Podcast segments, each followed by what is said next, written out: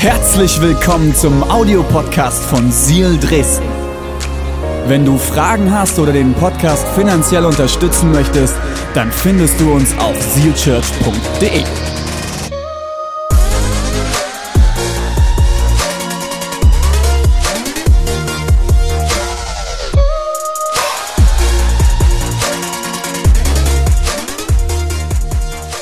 Ich möchte mit dir heute eine Geschichte aus der Bibel anschauen, die es in sich hat.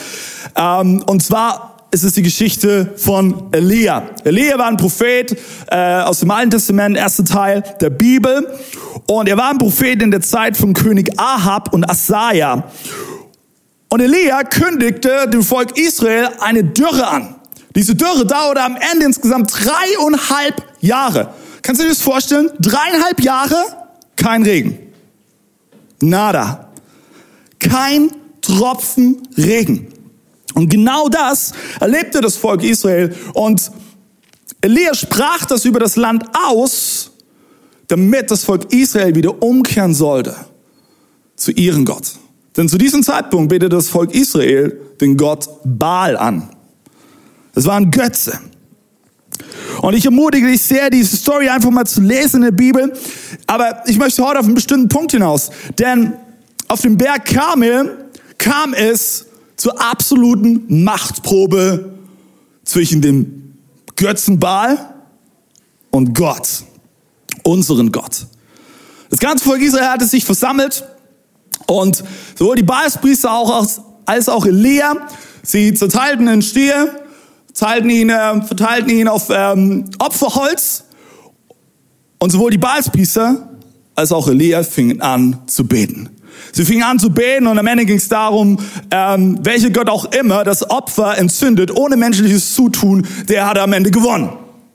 Und die Baalspriester, die fingen an und legten los, machten da ihren Hacker-Hacker-Tanz und versuchten da den Baal vom Himmel runterzuholen. Nichts. Nada. Elia war so cool drauf, das liebe ich an dieser Geschichte. Sagte, hey Leute, tut mal noch ein bisschen Wasser drüber kippen. Ja. Und dann fing an. Und auf einmal wusch, kam das Feuer vom Himmel, das Opfer brannte. Und das war gewissermaßen der Showdown. Elias Gott hatte gewonnen. Und das war die absolute Machterprobung. Und das Volk Israel realisierte, hey, Baal ist nicht der richtige Gott, sondern Elias Gott ist der wahre Gott. Und die ganze Story endete folgendermaßen, äh, ziemlich crazy, könnte auch fast aus einem, äh, keine Ahnung, Film sein. Elia tötete schließlich alle 450 Baalspriester ähm, und das Volk Israel kehrte zu Gott um. Und jetzt steigen wir in diese Story ein, okay? Die direkt am Anschluss stattfindet von dem, was ich dir gerade eben erzählt habe. Nochmal, drei Jahre hat das Land kein Regen gesehen. Kein Tropfen. Es war ausgetrocknet. Und ich weiß nicht, was deine Motivation gerade eben ist, worum du zuschaust oder welche Erwartungen du hast. Aber vielleicht sehnst du dich auch gerade eben nach Regen. Innerlichen Regen. Ein Regen der Veränderung. Nach einer neuen Früche. Nach einer neuen Perspektive. Lass uns mal lesen, was passiert. Denn was du jetzt siehst, entspricht nicht der Realität. 1. Könige Kapitel 18 Abvers 41. Danach sagte Elia zu Ahab, also dem König, geh wieder hinauf an den Berg, iss und trink. Das Rauschen des Regens ist schon zu hören. Da ging Ahab hinauf, aß und trank. Elia bestieg bis zum Gipfel des Karmel hinauf. Dort kauerte er sich auf den Boden und legte seinen Kopf zwischen die Knie. Kannst du gerne mal zu Hause ausprobieren. Äh, ich habe mir die Woche was im Rücken eingeklemmt, deswegen mache ich es jetzt nicht. Aber ist gar nicht so einfach. Sein Kopf zwischen seine Knie. Ja? Ähm, dann befahl er seinem Diener, geh nach Höhe und halte Ausschau. Beobachte, was sich am Meer tut. Da stieg er hoch, hielt Ausschau und meldete, da ist nichts. Da ist nichts. Elia aber befahl, geh noch einmal hinauf. Insgesamt siebenmal musste er hinaufgehen. Beim siebten Mal meldete der Diener, da sei eine Wolke, klein wie die Hand eines Mannes. Klein wie die Hand eines Mannes. Die steigt gerade aus dem Meer auf. Darauf sagt Elia, geh zu Ahab und richte ihm aus, spann den Wagen an und fahr los, sonst hält dich der Regen noch auf. Dann ging es Schlag auf Schlag, Wolken verdunkelten den Himmel und Wind kam auf. Plötzlich fiel starker Regen. Ahab bestieg seinen Wagen und fuhr nach Israel. Da kam die Kraft des Herrn über Elia. Er band seinen Mantel hoch, lief vor Ahab her und kam zuerst in Jesrael an. Was du jetzt siehst, entspricht nicht der Realität. Wenn es um Vision geht, glaube ich, dass du und ich ganz oft mit den falschen Augen schauen. Gott hat so viel Gutes für dich bereit. Und was du jetzt gerade eben siehst in diesem Moment, wie auch immer deine Situation aussieht, entspricht nicht der göttlichen Realität. Vielleicht wurden deine Träume und Visionen verschüttet. Und weißt du was? Der größte Feind von göttlicher Vision ist menschlicher Realismus. Ich ermutige dich heute, hey, lass dich, lass dich von der sichtbaren Realität niemals die göttliche Realität rauben. Weil Gott spricht heute zu dir. Lasst uns lesen Jeremia 29, Vers 11. Denn ich weiß, was ich mit euch vorhabe. Ich habe Pläne des Friedens, nicht des Unheils. Ich will euch Zukunft und Hoffnung schenken. Zukunft und Hoffnung. Ich möchte dir heute drei Punkte mitgeben, wo ich glaube, dass sie dir helfen können, wie du mit deiner Vision, deinem Traum umgehen kannst. Und gerade in den Momenten, wo du etwas siehst, was in dem Moment dann nicht der göttlichen Realität entspricht. Und der erste Punkt, schreib in dir auf, sprich aus, was noch nicht Realität ist. Sprich aus, was noch nicht Realität ist. Wir haben gerade eben zusammen die Story gelesen, ja? Die, die, die Machterprobung war zu Ende, die Baalspriester Priester wurden gekillt von Elia und sie stiegen weiter den Berg hinauf. Und es hat über dreieinhalb Jahre nicht geregnet. Und dann sagt Elia zu dem König, hey, das Rauschen des Regens ist schon zu hören. Weißt du, was ich in diesem Moment gemacht hätte? Ich hätte nach oben in den Himmel geschaut. Na klar. Elia, es hat dreieinhalb Jahre nicht geregnet. Es ist keine einzige Wolke am Himmel zu sehen. Das Himmelsbild hat sich die letzten dreieinhalb Jahre nie geändert. Wo hörst du denn das Rauschen des Regens? Aber weißt du was, Elia spricht diese Worte nicht mit menschlichen Realismus, nicht mit seinem menschlichen Auge, sondern nimmt Gottes Perspektive ein. Er sieht etwas in diesem Moment, was du mit dem menschlichen Auge nicht sehen kannst. Er sieht schon längst den Regen ankommen, der neue Fruchtbarkeit bringt in sein Land. Auch wenn gerade keine einzige Wolke zu sehen ist. Und das ist der Punkt. Eine Vision ist keine Vision, wenn sie schon Realität ist. Eine Vision ist immer ein Bild von der Zukunft, die dich und mich mit Leidenschaft füllt. Wenn es dir um Realismus geht, dann brauchst du keine Vision. Dann siehst du nur das, was vor Augen ist. Aber eine Vision ist größer, gewaltiger. Und ich möchte dich heute ermutigen, hab keine Angst, groß zu träumen und sprich aus. Sprich aus, was auf deinem Herzen ist. Sprich aus. Egal wie verrückt, egal wie absurd, egal wie einzigartig dein Traum oder deine Vision auch sein mag. Weißt du, Seal Church wollen wir Vision und Träume fördern. Und das geschieht auch in unserer Sprache. Indem wir zum Beispiel sagen, hey, das Beste kommt noch. Oder hey, nichts ist unmöglich. Da ist noch mehr. Weil wir wollen Gott nicht limitieren und, und weder mit unserem Reden noch mit unserem Handeln, denn wir glauben an einen Gott, mit ihm ist tatsächlich alles möglich. Pastor René hat heute uns eine Visionszeit erzählt, die wir immer vor jedem Gottesdienst haben. Es, ist verrückt, hat er gedacht, wie sich das in den letzten Jahren alles entwickelt. Äh, es ist unglaublich. Aber das ist genau das. Wir limitieren Gott nicht. Weil mit Gott ist alles möglich. Gott kann eine Kirche bauen in Mitteldeutschland mit Hunderten von Menschen, wo sonntäglich, jede Woche Menschen Jesus kennenlernen. Gott kann es machen. Aber vielleicht schaust du gerade zu und du merkst, boah, mich, mich fordert das voll heraus, immer dieses, oh, diese Floskeln, oh, nichts ist unmöglich, das Beste kommt noch. Soll ich dir was sagen? Wir leben in einem Umfeld, da werden so oft Träume und Visionen zerstört durch menschlichen Realismus. Das ist nicht möglich. Es ist schön, dass du davon träumst. Ha, nie und nimmer. Hör mal auf zu träumen. Komm mal wieder runter. René hat in den letzten Wochen erzählt, wie, wie sie das erlebt haben, als sie damals vor sechs, sieben Jahren hier nach Leipzig gezogen sind. Und Menschen in ihrem Umfeld darauf reagiert haben. In Osten Deutschland war die Kirche bauen? Ernsthaft? Really? Hör mal auf zu träumen. Ich möchte dir etwas sagen. Gott sagt heute zu dir, schau nicht mit deinen Augen, sondern mit meinen Augen.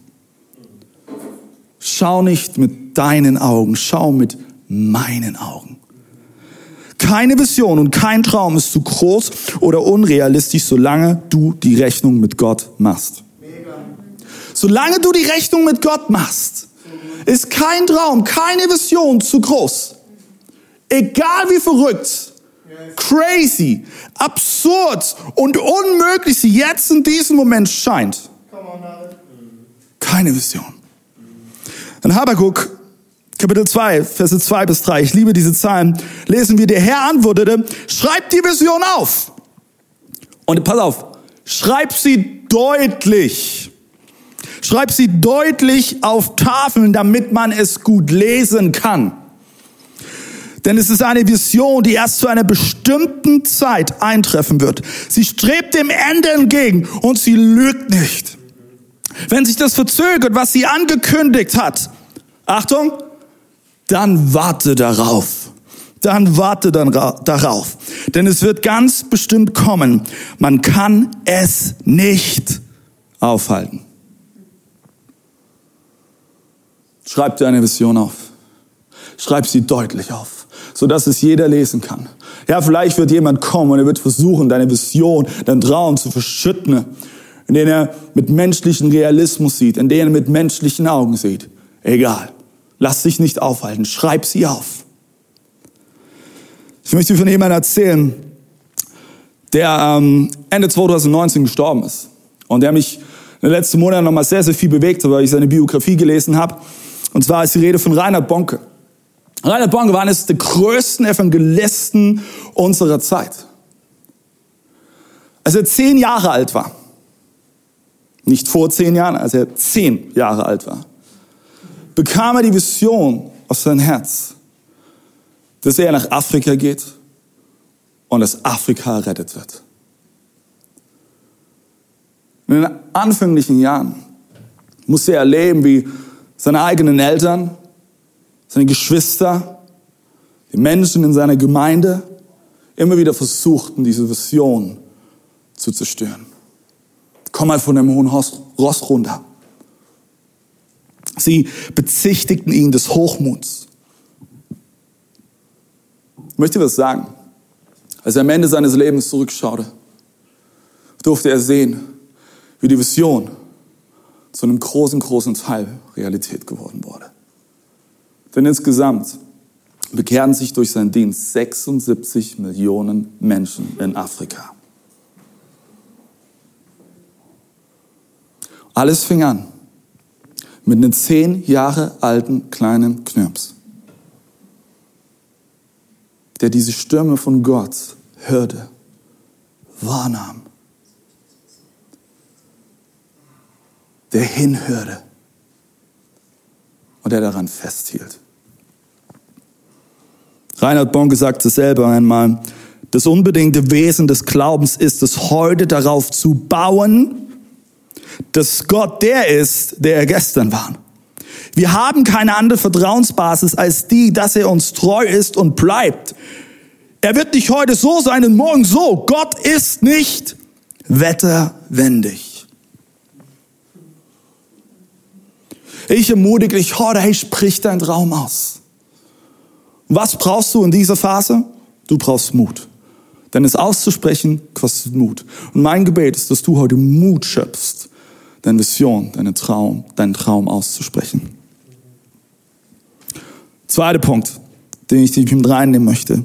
Verachte nicht die kleinen Anfänge. Erinnerst du dich an die Geschichte, die wir gelesen haben? Der Diener ging insgesamt siebenmal, siebenmal ging er da hoch, um nach so einer blöden Wolke Ausschau zu halten. Und er konnte nichts sehen. Lass mich dir heute die Frage stellen, wie lange wartest du schon auf das erste Anzeichen? Wie lange wartest du schon? Wie lange hältst du schon Ausschau? Vielleicht sind es Wochen, vielleicht sind es Monate, vielleicht sind es Jahre.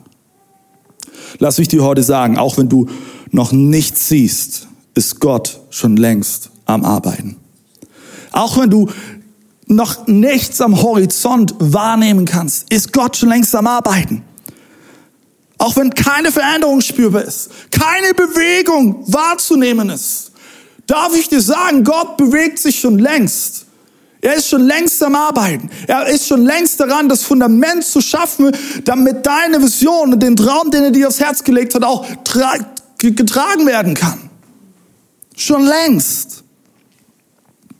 Weil Gottes Perspektive ist immer größer. Ich werde nie vergessen, das ist einige Jahre her. Wir waren in Norwegen angeln. Und wir sind mit einem ähm, Boot rausgefahren, so eine, so eine kleine 6 Meter Alu-Schale äh, war das. Und sind da rausgefahren. Und im ersten Moment, wenn du mal wirklich mit so einem kleinen Bötchen auf offener See bist und dann rundherum schaust und nur Wasser siehst, das kann schon beängstigend sein. Ich habe in diesem Moment habe ich nur Wellen gesehen, Wasser gesehen.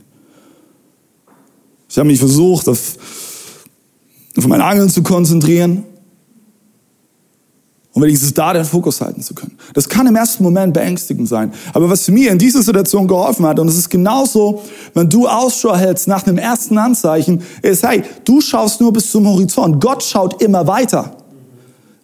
Die Erdwölbung ist kein Problem für Gott. Er schaut darüber hinaus. Er sieht schon alles, was da auf dich zukommt, was da anrollt. Und wo du noch keine Wolke siehst, sieht er schon längst die Wetterfront auf dich heranrollen mit einem Regen der Veränderung, mit einem Regen der Fruchtbarkeit, mit einem Regen, wo, wo das alte, ausgetrocknete Land zu neuen Leben erweckt wird.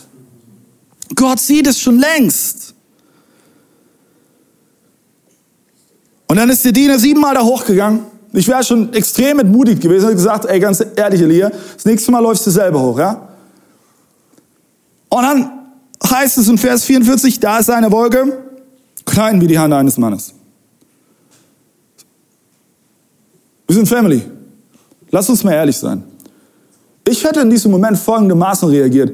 Hey Gott, ich habe um Regen gebeten. Regen und nicht ein Tropfen. Ich will hier Apokalypse Now, keine Ahnung, Wolken, Sturm, Regen. Und nicht eine lächerliche kleine Wolke. Eine kleine Wolke. Futz, kleine Wolke. Wo soll da der Regen herkommen? Vielleicht würdest du sagen, hey, na weißt du David, aller Anfang ist schwer. Ja, das stimmt schon zu. Aber ich möchte dir das verraten. Gott weiß, wie wichtig die Anfänge sind. Ich möchte dir heute sagen, hey, wenn du gerade eben kämpfst, dass du nur diese kleine Wolke siehst. Du betest vielleicht dafür, dass deine ganze Klasse Gott kennenlernt. Und du hast gerade immer nur mit einer Person ein Gespräch. Und es ist so ganz mühselig, dass sich was entwickelt. Vielleicht träumst du davon, hey, dass dein, dass dein ganzes Dorf, hey, dass deine Erweckung passiert, dass dort, dass dort Menschen zu Jesus kehren. Und in einer kleinen Gruppe sind immer noch fünf selben Leute wie die letzten Jahre. Und du sagst du nicht, Gott, ich will Regen. Aber alles, was du wahrnimmst, ist diese kleine Wolke. Aber lass mich dir sagen, hey, in den Anfängen, weißt du was? In den Anfängen wird das Fundament gelegt. In den Anfängen, Anfängen lernst du am meisten. Und in den Anfängen trainierst du Vertrauen. Vertrauen. Soraya, Kapitel 4, Vers 10. Denn wer ist, der den Tag geringer Anfänge verachtet? Ungeformt in der Aussage würde man einfach sagen, verachte nicht den Tag kleiner Anfänge.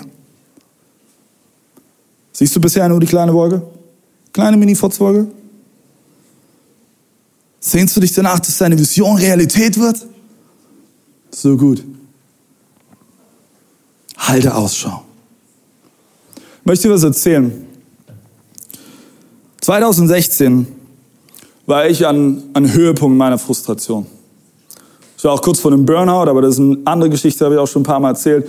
Aber ich war auch am Höhepunkt meiner innerlichen Frustration, weil alles, was ich in diesem Moment sah, war eine kleine Wolke.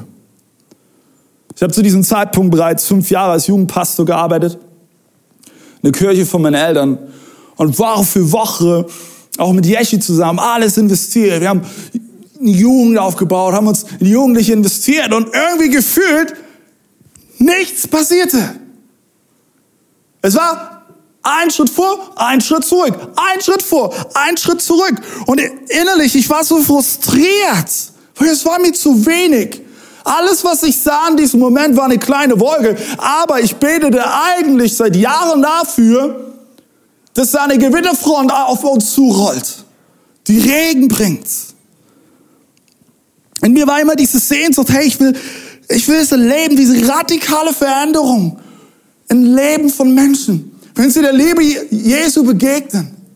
Ich will, ich will das erleben und ich will alles dafür geben, dass eine Kirche entsteht mit Hunderten von Menschen.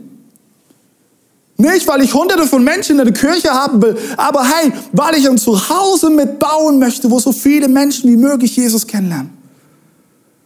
Und alles, was ich in diesem Moment sah, eine kleine Wolke.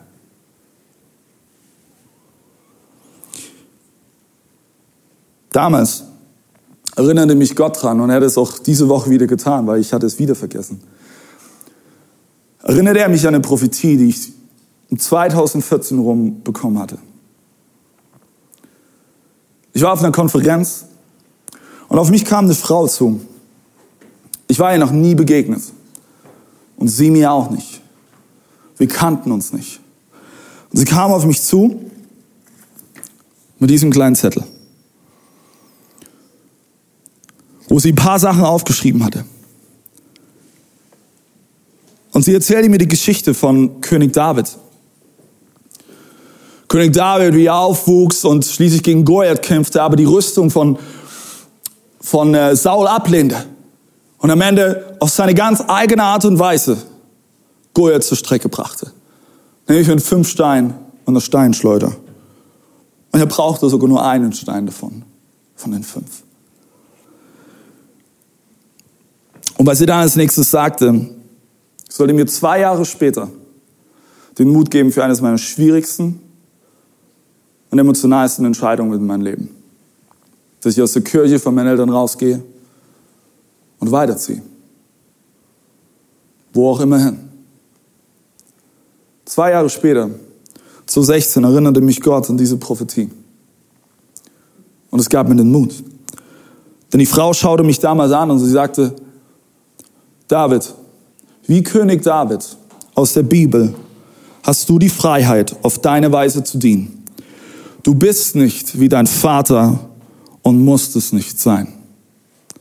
Und ich erzählte, ich war in der Kirche von meinen Eltern, mein Pastor, auch mein Papa.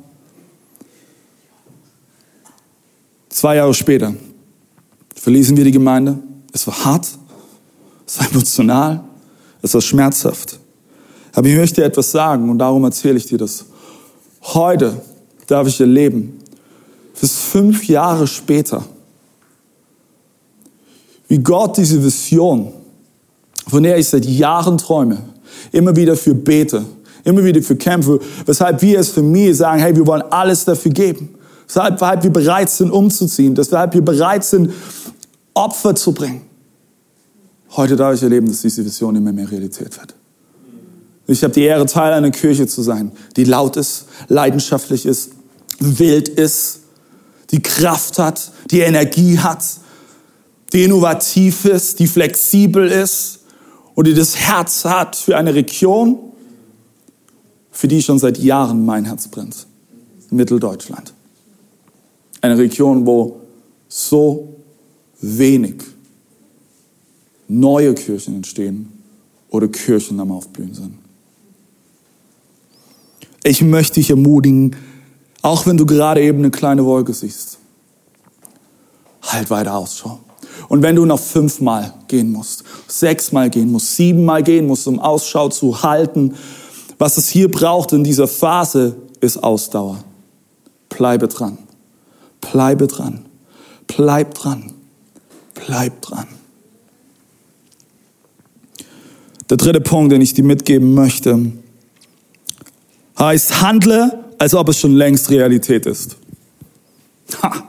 Handle, als ob es schon längst Realität ist. In dem Text haben wir gelesen, diese kleine Wolke war gerade eben sichtbar. Diese kleine Wolke, die, die hätte noch nicht den Regen der Veränderung bringen können. Nicht den Regen, wonach sich dieses ausgetrocknete Land gesehnt hatte. Aber Elia sprach zu dem König, das ist Vers 44, spann den Wagen an und fahr los, sonst hält dich der Regen noch auf. Hä? Ich hätte so gerne in das Gesicht von dem König geschaut. Elia, welcher Regen? Glaub mir, glaub mir, König Ahab, spann deinen Wagen an, fahr schon mal los, der Regen wird kommen. Der wird dich einholen. Der Unterschied ist, Elia handelte bereits nach der göttlichen Realität, obwohl sie noch nicht mal eingetroffen war. Er ging einen Schritt des Glaubens. Und das ist der verrückteste Teil, sind wir mal ehrlich. Okay, Mut kann ich haben. Ich kann das aussprechen, wovon ich träume. Ich kann diese Vision aussprechen, die Gott mir ins Herz gelegt hat. Ich kann auch Ausdauer entwickeln. Dort, wo, wo gerade eben nur diese kleine Wolke sichtbar ist. Aber danach handeln, was ich sehe, nicht mit meinem menschlichen Auge, sondern mit göttlicher Perspektive, das braucht Glauben.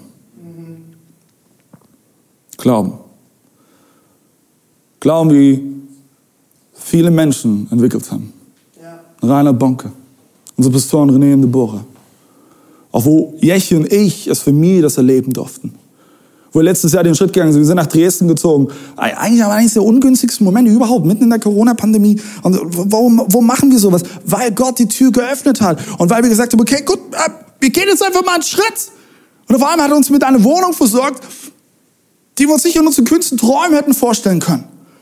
Wir hatten auf einmal innerhalb von zwei, drei Wochen Einricht Kindertageseinrichtungsplätze für unsere Jungs. Das ist, Leute, das ist abgefahren. Ich kann dir Stories erzählen von Eltern und liebe Eltern, ihr könnt das, könnt das alle in den Chat reinschreiben, für alle Teens und Jugendlichen, die es uns nicht glauben. Hey, manche suchen Wochen, Monate, Jahre nach so einem Platz. Aber es braucht diesen Moment, der sagt, okay Gott, ich glaube, ich, ich, ich gehe jetzt einfach diesen Schritt. Und das ist, was 2. Korinther Kapitel 5, Vers 7 meint. Unser Leben ist vom Glauben bestimmt, nicht vom Schauen dessen, was kommt. Vom Glauben ist es bestimmt. Dein und mein Leben. Und genau das brauchst du in dieser Phase. Ich möchte die Frage stellen, hey, liest du die Bibel? Und ich meine das nicht, bitte, bitte hör das richtig. Ah ja, stimmt, David, hast recht, ich muss Bibel lesen. Du musst erstmal gar nichts. Aber liest du Bibel? Soll ich was sagen? Ich habe in diesen Tagen, Grüße gehen raus an Dana, ähm, ich habe in diesen Tagen wieder die analoge Bibel mal zur Hand genommen. Warum Grüße an Dana rausgehen? Weil Dana liebt Papier und äh, analoge Bücher. Ähm, normalerweise habe ich mein Kindle, meine Bibel auf meinem Handy. Und ich habe nochmal bewusster irgendwie in diesem Moment eine Bibel gelesen. Und die, die, das Wort Gottes ist voll mit Zusagen und Zusprüchen für dein Leben. Hey, und Charles Spurgeon hat es so gut gesagt, behandle Gottes Zusagen nicht wie Museumsstücke, sondern glaube ihnen und mach von ihnen Gebrauch. Manchmal habe ich das Gefühl, du und ich, wir laufen wieder das Museum. Oh ja, der Herr ist in den Schwachen mächtig. Oh, sieht schön aus. oh wow, da muss der Künstler sich echtes dabei gedacht haben. Hey, hol es aus der Vitrine raus, nimm es an. Hey, danke Gott, dass du in den Schwachen mächtig bist. Auch wenn ich gerade nur eine kleine beschissene Wolke sehe und ich, ich kurz davor bin aufzugeben, kurz davor bin zu sagen, Gott, ich habe nicht die Kraft, nochmal diesen Berg hochzugehen und Ausschau zu halten. Ich bleibe dran. Und du wirst mir neue Kraft geben, neue Stärke geben. Hey, nimm es an. Das sind Gottes Zusprüche für dein Leben. Und dann passiert's, Leute. Elia, Elia lebte schließlich, dass die göttliche Realität eintraf. Vers 45. Dann ging es Schlag auf Schlag. Wolken verdunkelten den Himmel und Wind kam auf. Plötzlich fiel starker Regen. Der Regen fiel. Und noch keine Wolke zu sehen war, sagte Elia, das Rauschen des Regens ist schon zu hören. Kennst du dieses Gefühl, wenn es so richtig wie aus Eimern regnet? der Regen runterprasselt. Was für ein Moment muss es für Elia gewesen sein, als er dieses Rauschen hörte.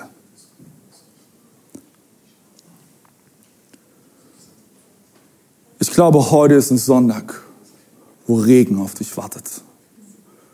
Regen der Veränderung. Ich glaube, heute ist ein Sonntag, wo du erleben darfst, dass dein verschütteter Traum, dass deine verschüttete Vision durch den Regen wieder an die Oberfläche gefördert wird. Zu neuen Leben erweckt wird.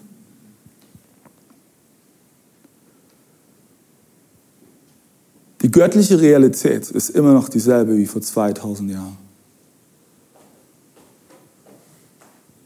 Genauso ist sie für dich heute Realität. ist Realität.